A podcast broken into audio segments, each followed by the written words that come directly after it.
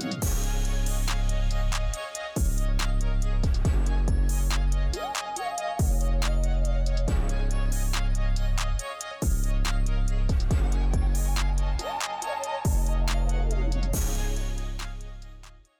this is the second Sunday in Advent.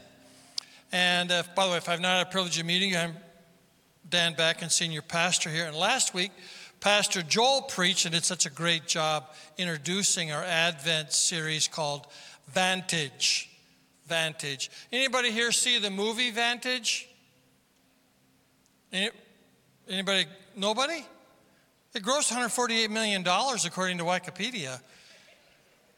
Vantage is a movie where the president gets kidnapped by some terrorists, and they're like, right? Vantage Point. No, I'm talking about a French film called Vantage. I'm sorry, you're mistaken. Vantage Point. Thank you. Thank you for clarifying that. Anyway, the movie, as many of you probably know, it, it looks at, a, at the kidnapping of the president from different points of view. And when you saw it from just one point of view, whether it be the police officer or the security detail or the president himself, you saw one specific way. And you developed in your mind a narrative on how you thought things went down. The movie shows you all the perspectives, four or five of them, and at the end of the movie, they kind of put it all together. And then you understand, oh, I get who the bad guys are, who the good guys are, and understand how this thing went down.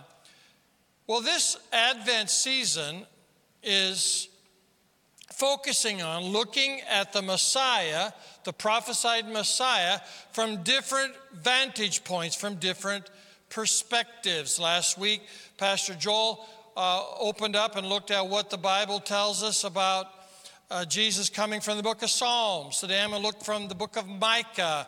And then next week we look from the Gospels, then from the epistles. And all together we're going to get a good picture of the qualities and the mission of, of our Savior. In the Old Testament, the Pentateuch presents the Messiah as priest. The prophets present him more as a king. The wisdom literature presents him as a sage. The New Testament, he's presented as a redeemer who ushers in a kingdom that culminates in his second coming. Now, when you read the Old Testament today, and I hope you do read the Old Testament, there's different ways of interpreting the Old Testament. Probably the best way to interpret the Old Testament is to look for Jesus in all of the stories. Look for Jesus in all of the books of the Bible. Jesus is the meta narrative of the scripture. The Bible's not written primarily as a philosophical document, historical document, a medical document, a, a, a, a, mathematical document. It's written primarily to reveal to us God, to reveal to us ourself in relationship to God, and to reveal a Savior, the Messiah, the Lord Jesus. There are over 600 references directly or indirectly to the Messiah in the Old Testament.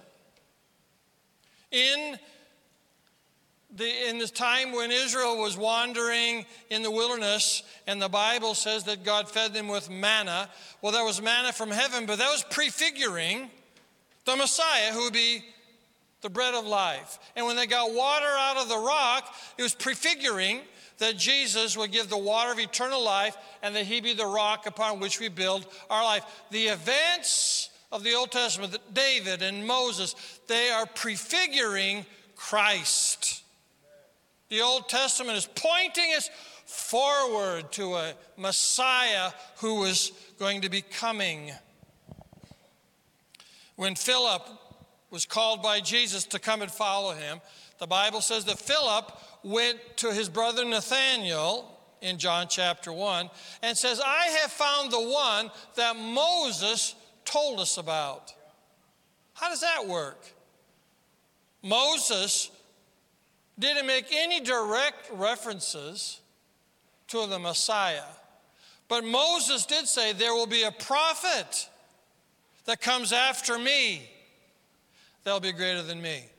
Prefiguring the Messiah. You might say, well, where's the first reference of the Messiah in the Bible? It's all the way back in Genesis chapter 3. After Adam and Eve had sinned, and God's pronouncing a curse on the serpent and a curse upon mankind, he says that the seed of the woman was going to crush the head of the serpent.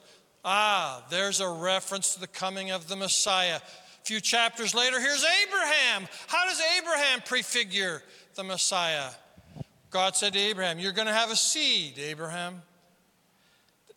And your seed is going to be a blessing to all the nations and every person on the earth, prefiguring the Savior. When Jesus resurrected from the dead, Luke chapter 24, he's on the road to Emmaus, and there's two disciples that had just been in Jerusalem. They'd just seen all the stuff that went on there the crucifixion, the resurrection, the story that Jesus had come back out of the grave, and they're talking to each other and saying, Man, what happened back there? I don't know. What do you think happened back there? And Jesus catches up to them, and the Bible says that Jesus began with Moses and the prophets, and he showed them where all of Scripture was concerning himself. Wow, I'd love to have been in on that sermon. All of Scripture was about the Savior pointing forward to the coming of the Messiah. That's why history is BC and AD. The coming of the Messiah beginning at Bethlehem, culminating in the resurrection in Jerusalem, is the pivot point of history. Today's message is entitled, Why Bethlehem? Why Bethlehem? The most predictive prophecy in the Old Testament about the birth of Jesus, the coming of Jesus, found in Micah chapter 5. Now, there's a lot of verses in the Bible, as I mentioned, that point to Jesus. There's only about a dozen that predict in clear words what he, what he was going to do. He was going to die, he's going to have his hands pierced, he's going to be on a cross, he's going to be born in Bethlehem. All the other verses point to him, but not, they're not predictive. They point to him, and he's the embodiment of them. He's the Moses, he's the Elijah, he's the David, he's the fulfillment of the law, he's the fulfillment of the prophets. But the ones that are predictive, about a dozen of them, are incredible. Scholars say the one we're looking at today is probably the most incredible because it predicts exactly where he's going to be born. He's going to be born in Bethlehem. Now you might think, well, you know, a guy fulfilling four or five prophecies, that's not that big of a deal. Maybe the writers of the Bible saw Jesus, found out where he was born, then went back and rewrote the Old Testament to fit all that stuff in there. Now, here's a whole, there's a whole bunch of problems with that. First of all, in, in the Dead Sea Scrolls, we have uncovered parts of Micah and the whole book of Isaiah that were written hundreds of years before Jesus came. So, all those prophecies about Jesus in Isaiah chapter 53, they were written down before he even came. That's kind of a tough one to explain if you're not a Christian. So you might say, well, maybe just, uh, just coincidence that one guy could, you know, here you go take five Old Testament predictive prophecies about Jesus coming, the Messiah coming. This is the Advent season. The word Advent means coming. Jesus coming, right? Let's just pick five. Do you know what the odds are that one person could randomly fulfill all five prophecies?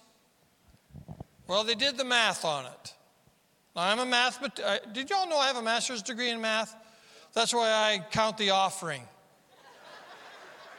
A little for you, a little for me, a little for you, a little for me, a little for you, a little for me. It's a give and take relationship. So I understand uh, a little bit about how they come up with this number. And they said this is the odds that one person could randomly collect, fulfill five prophecies. Cover the state of Texas with quarters two feet deep.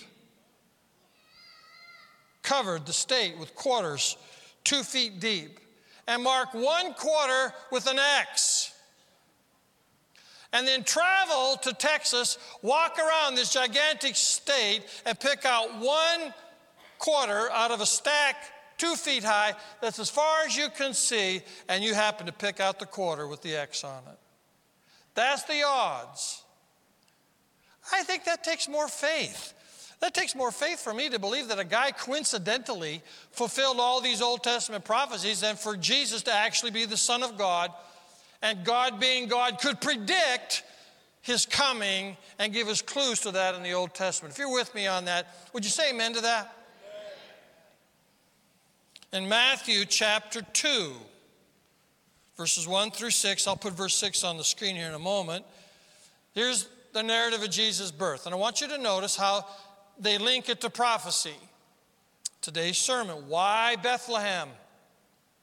Well, it was predicted to be Bethlehem. Now, after Jesus was born in Bethlehem of Judea, in the days of Herod the king, behold, wise men from the east came to Jerusalem, saying, Where is he who has been born king of the Jews? For we saw his star when it rose and have come to worship him. Unquote. Let's stop right there. How did the Magi know that Jesus was going to be born in Bethlehem? You know, I know they're following a star, but hey, following a star is not that easy. Like, is that star over there or is the star over there? Like, looks like it's shining over there. Well, I think it's moving. Well, I think the star's been there the whole how do they follow? Because they have evidently been acquainted with an Old Testament prophecy from 700 years before from the prophet. Let's continue with that story. Uh, unquote. When Herod the king heard this, he was troubled, and all Jerusalem with him, and assembling all the chief priests and the scribes of the people, he inquired of them, Where is the Christ to be born? Now, every observant Jew knew that the Messiah was going to be born in Bethlehem. I mean, this is the number one prophecy. This is the one the kids memorize. This is the Sunday school verse that they take home. This is the verse that's written on the side of the church. This is the big verse. We're going to come to just a second. And yet, Herod doesn't know the verse. That just shows me the level of his faith in God. So he asks the scribes are, where's this Messiah supposed to be born? And they say to him, quote, in the verse 6, in Bethlehem of Judea, for so was written by the prophet, quote, and you, O Bethlehem, in the land of Judea, are by no means least among the rulers of Judah, for from you shall come a ruler. There's the key word, who shall shepherd Another key word, my people Israel. Where did this prophecy come from? It came from Micah chapter 5. Micah, contemporary of Isaiah. Micah at the time of the Assyrian and Babylonian invasion of Israel and Judah. Micah prophesies somehow under the anointing of the Holy Spirit that one day, seven centuries from the day he penned it, there would be a ruler, a Messiah, Christ the Lord, who would come and shepherd his people, redeem his people, gather his people, and rule them well. Verse 2, Micah chapter 5. We all with me? We all with me? Okay, everybody got their Bibles or on your phones or following along? Bethlehem, Ephrathah. Pause. There's two Bethlehems in the Bible. There's one in Judah and there's one up north. Bethlehem Ephrathah is the one in the south. It's just a few miles from Jerusalem. I've been to Bethlehem a lot. And where Jerusalem ends and Bethlehem begins, there's a wall today, but I mean, it's just kind of continuous houses. I mean, it's very close. Ephrathah would essentially mean from Judea or Judah. Bethlehem of Judah, you are too little to be among the family groups of Judah. But from you one will come who will rule for me in Israel. His coming was planned long ago from the beginning. This verse says who Jesus is, where he's from, and what he's come to do. Bethlehem is, is the, uh, means the house of bread. Bet means house, Lahem means of bread the house of bread. There would be a day from the house of bread, a Savior who would come, who's the bread of life. And when you eat of his bread, you shall never hunger again. That man of bread was going to be coming from the house of bread from a small, insignificant, little town. Bethlehem is so small that in, that in, the, that in the Pentateuch, when they're, and also later, when they're listing the, the cities in Judah, it's not even mentioned. And when they list all the clans, it's not even mentioned. It would be like Union Center, South Dakota. Union Center, South Dakota has four people. I know Union Center. I hunt. I used to hunt by Union Center. You don't even, it doesn't even have a stop sign. You hear about little towns that have one stop sign. This is a no stop sign sound, town. There's a bar and a gas station. How do I know there's a bar? I'll leave that to your own imagination. It's a little town. This is like Bethlehem. It's small and it's insignificant. And Micah is saying, Look, there's judgment coming to Israel. God is not pleased with your idolatry.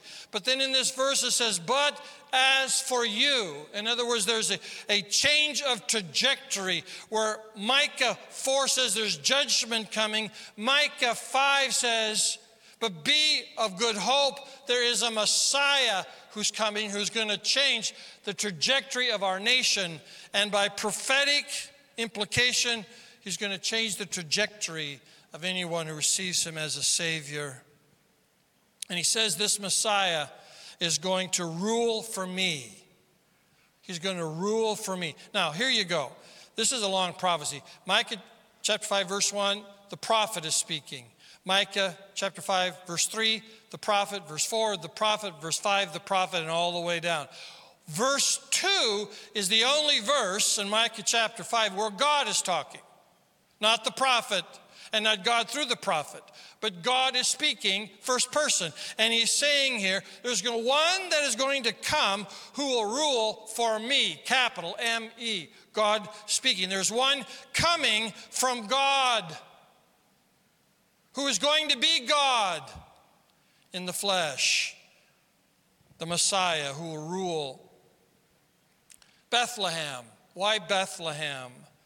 You know, Jacob had a favorite wife, Rachel.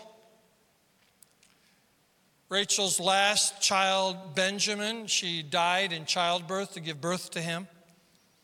In her pain of childbirth, she named her son Ben Onai, which means son of my sorrow. But Jacob renamed the boy Benjamin, which means son of my right hand. As if to say, as if to foreshadow, there's one coming who will be the son of sorrow, but one day will be the son at the Lord's right hand. There'll be one that'll suffer on a cross to pay for the penalty of our sins and a sorrow unimaginable. But his name will change from the one of sorrow to the one who has triumphed and now who sits with God in eternity at his right hand and in his glory. Bethlehem. Why Bethlehem? It's the place of David. When the Bible says to David, You will have someone from your line, always the king over the nation. In the natural, did that happen? That's not a trick question. No. A few generations later, there was not an heir of David on the throne. Did God lie to David when he said, David, I'm going to bless you so much? There will always be an heir of yours on the throne. What's God saying here? There's a Messiah who's coming. His name is Jesus, will be born of Mary and Joseph. And Joseph is the line of David. He's related to David. And out of that line, the Messiah will come, and that Messiah will rule for eternity yet to come. The fulfillment came in a way they never imagined. David never dreamed it. Hallelujah. Oh, but when Jesus came, everybody said, Oh, yeah, that's what that verse meant. It was pointing to the way of the Messiah. Verse 2 says, His coming was planned long ago from the beginning. The Hebrew word there is alam or alma, which means from of old, from everlasting. The commentators say that it's the strongest word that can be used for eternity past. So it is saying, you came from eternity past, which is another way of saying Jesus had a divine origin, which is another way of saying he is God. He is divine. All in this verse is saying, look, the Messiah just doesn't show up at Bethlehem. He always was. Just keep going back in history, go back into eternity. If you push it all the way back as far as the mind can comprehend, he's the second person of the Godhead. He's always been there. But now in the incarnation, he's taking on flesh to be the perfect substitute for man's sin. It points to the incarnation. This verse says this the secret is out. God Himself is coming in the person of a Messiah to rescue humanity. The atonement is leaking out now. The Son of Sorrow is coming to pay for the sorrow of your sin and he's going to be the Lord. The Bible says, and he will rule. It says, he will rule for me in Israel. Now, how does this happen? How is, is, is, is Jesus ruling right now in Israel? No. It said he was going to rule. So, in one sense, it's foreshadowing the ingathering of Israel and the unveiling of the Savior to Israel. Romans speaks of that but it's also pointing to something else. Is Jesus ruling anywhere today in this room? Where? He's ruling in here. Come on, friends. Is Jesus the Lord of anybody's life? If he's the Lord of your life, raise your hand. The word Lord means ruler. This is prophesying. There's a Messiah who's going to come and he's going to set up a kingdom first in the heart of his people and then one day to manifest it at his second coming in the nations of the world. I'm glad he's ruling in my heart today from eternity past. This verse gives us Jesus' birthplace, his humanity, asserts his deity, and hints to his mission. That's why the scribes and the Pharisees knew this verse. And that's why they say Jesus, the Messiah, rather, is going to be born in Bethlehem. Verse 3 says, And he will give them up until the time when the woman in pain gives birth to a child. Pause right there. The pain of the woman in childbirth. Who's the woman here, do you think? Mary? The Virgin Mary, that says, We're going to have trouble in the land until the woman has the Messiah, the pain of childbirth. Where does this pain of childbirth? Does that ring a bell, pain of childbirth? When God spoke to Eve after she had sinned, she says, Eve, I'm not done with you, but listen to me, Eve. You're, all women after you're going to have pain in childbirth.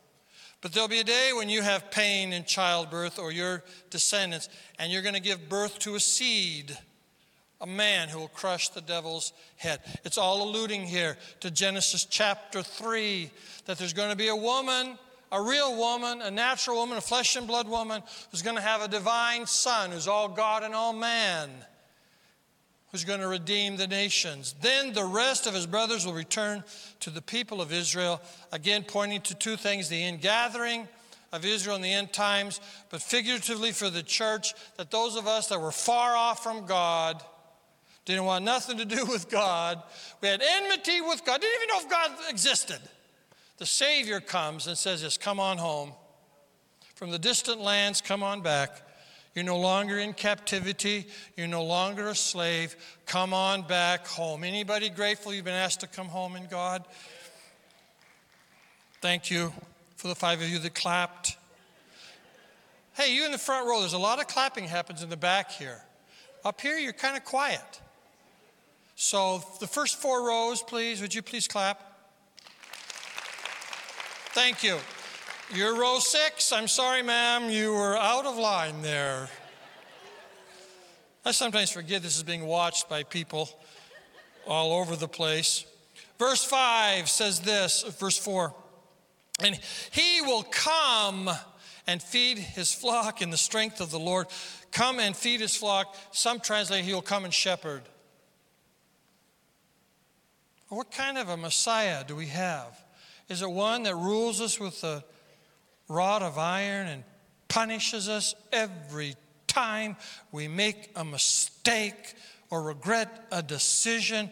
No, the Bible says when this Messiah comes, he's going to feed you in the strength of the Lord, in the great power of the name of the Lord our God. His people will live there and be safe. He's going to give you security because at that time his name will be great to the ends of the earth. This verse says when the Messiah comes, look at that, verse 4, he's going to come with great power. Here I'm declaring to you today, in this second Sunday of Advent, when the Savior came, Yeshua HaMashiach, when the, Messiah, when the Savior Jesus Christ came to the world, he came in great power. He didn't come just as a good teacher. He didn't come just as a philosopher. He didn't come as a rabbi. He came as the Son of God with great power. No demon can stand against him.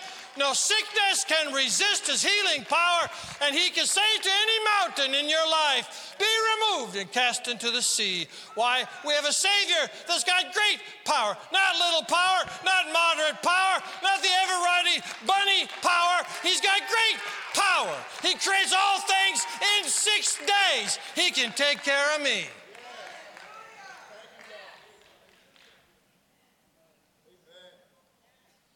I just want to say to the devil, Who's your daddy?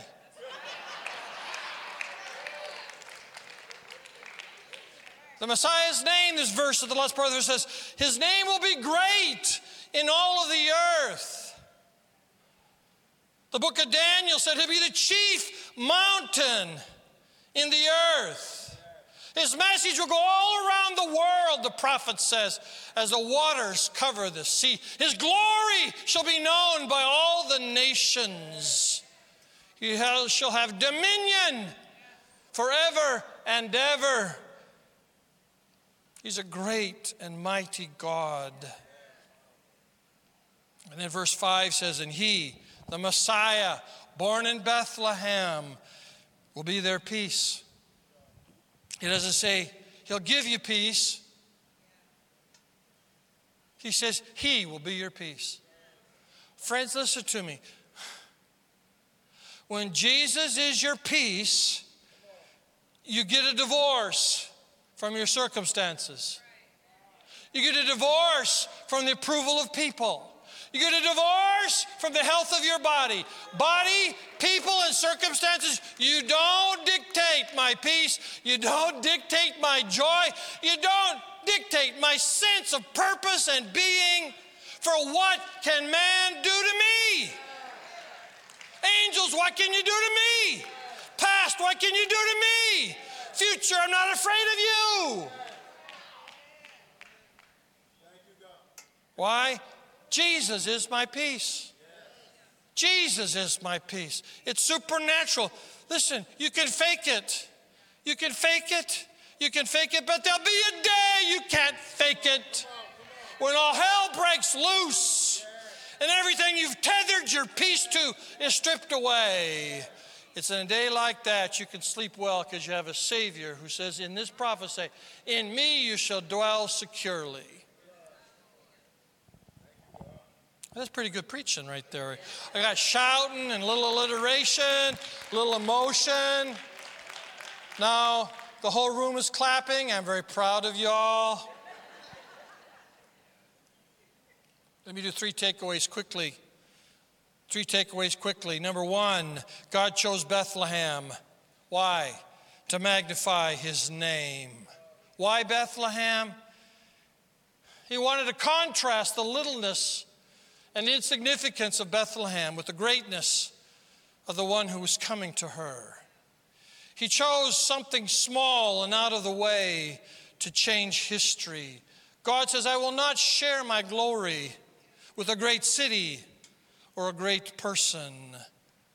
Bethlehem, the place of David, the youngest of the family. The place of David, who slew a giant with a slingshot of all weapons. God saying, Bethlehem points that God chooses young people, slingshots, small towns, mustard seeds, obscure people, people in apartment buildings, people who've just been through divorce, people on their deathbed, people from backwater towns. says, I choose you. What's the way to attract God? This is how you attract God. I'm serious. This is how you attract God. I'm small. I'm needy. I don't deserve you. The fault's all mine. I'm not great. I'm not big. I can't figure it out. I'm not worthy. I'm not worthy. I'm the chief of sinners. Have mercy. And God's mercy in the Messiah runs to you rather than saying, I'm pretty good. I'm not like that guy. I'm to judge that politician. I'm to judge that person. I'm to judge that young person. I'm to judge that church. I'm to judge that song. I'm to judge that skirt. Too short. You get my what I'm doing there? Judge that thing. Why am I looking at you, Melvin? I don't know. Every time I give a sin example, I look at Melvin. I don't know what's going on. 1 Corinthians chapter 1 says, But God chose the foolish things of the world to shame the wise. I'm in that camp. Pastor Wayne, we're from South Dakota. Little towns, little fellowships, towns far apart, three, four, five people in a little Bible study. We're pastoring a church of 5,000 with 80 missionaries all around the world, shaking a city, known in the nations. How the heck did that happen? God loves to shame the big boys with the little boys. God chose the weak things of the world to shame the strong. Verse 28 God chose the lowly things of this world and the despised things and the things that are not to nullify the things that are, so that no one can boast. Jesus didn't come to the great city of Caesarea Philippi. He didn't come to the great city of Jerusalem. He didn't come to Rome. He came to a little town who didn't even get listed in the book. Remember, Paul couldn't speak. Peter had a temper. Mary Magdalene had a past. Thomas was a doubter. Elijah was chronically depressed and Elizabeth was too old. God doesn't choose cities and peoples on the basis of their merit. This is such a beautiful picture of salvation. I'm a little town, Lord. I'm a little person, Lord. Will the Messiah come to my town?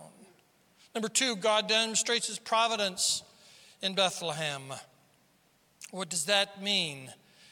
It means this Mary and Joseph had an encounter with God where the angel of the Lord said, Mary, you're going to have a baby conceived by the Holy Spirit.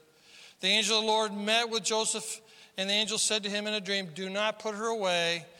Marry her, take care of her. They have, the, they have encounters with real angels telling them that a miracle baby is on its way, and it's, their life has something very special that's going to happen to it.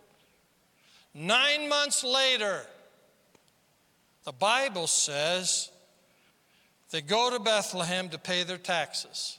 Why? The governor told them they had to go back to their hometown. They go back to Bethlehem to pay their taxes. They don't have any reservations. They got to find a place to stay, and they go into a stable and they, and, they, and they settle for the night, and she has a baby. What's God's providence? There can be a promise over your life a prophetic word over your life, something that God has spoken over your life, and you think, now what do I, what do, I do? Just live your life. Be the faithful husband, the faithful wife, be a good carpenter, don't be a weirdo. You know, and act special. Don't act special thinking that by acting special, talking weird, and singing all the time is going to bring God's plan into your life. If He promised it, just live your life in faith and in faithfulness and pay your taxes and take care of your home and get your donkey and put your stuff on a donkey and obey the law and go on a trip, all the while you don't know that the prophetic word is coming to pass that night. That's divine providence. Right now, God is at work bringing a miracle into your life. You say, Oh, Dan, what do I do to get it? What do I do to get it? Just live your life. Don't do something stupid like run off with a secretary. Don't do something stupid like steal some money. Don't do something stupid like go to some other church besides New Life. You know, I'm teasing there. Just live faithful. Bethlehem, God just needs a little bit of faith. A mustard seed's pretty darn small. Lord, I, I, I'll give you a mustard seed. That's all I got. And I'm just going to live my life, sleep well, eat well, play well, go to church, love my family, love my kids, do a good job on the job, pray, do the things I'm supposed to do. And I'm just know that you'll do what you said you would do when you want to do it. And, I just believe in right now you're putting every all the chess pieces in the right place for the final move when your prophecy comes to pass. And the third and final point as we close today. Why Bethlehem? God revealed his great love for us in a small town called Bethlehem. The gospel prefigures grace and mercy Bethlehem, this place of bread, says that if you will receive this Savior, the Prince of Peace will be manifested to you. Today, why Bethlehem? Because the bread of life was born in a city called the house of bread. And today he offers you bread from above supernatural, that if you'll partake of it by faith, you'll never be hungry again. He offers you water today, that when you drink it, you drink it unto eternal life, and you'll never thirst again. Your deepest hunger today is not acceptance by another, it's not a better job, the perfect marriage, the large bank account. Your hunger today is really spiritual. Every problem at its core is spiritual. Why Bethlehem? Because the bread of God has come. The Messiah, Yeshua HaMashiach. Father, we thank you today that you sent a ruler into the nations, the Messiah, the Lord Jesus. Because of him, you're gathering people by forgiving them of their sins, and you're giving them a peace that passes all understanding. Thank you, Lord, for the small town with insignificant people that gave birth to a great God and Savior. It's in the Savior's name we pray. Amen. Well, I hope that you enjoyed our sermon today. I hope that you were inspired and challenged. And maybe you have a question about something that you heard in the message today, or maybe you need prayer. We would love to take the time to pray with you and answer any questions that you might have all you need to do is simply send us an email to online at newlife.global and we would love to connect with you. Well, be sure to subscribe to our channel. You should see the link right over here somewhere and turn those notifications on. That way, you are notified every single time we go live on YouTube. Well, God bless you. Have a wonderful week, and we'll see you on the next video. Take care.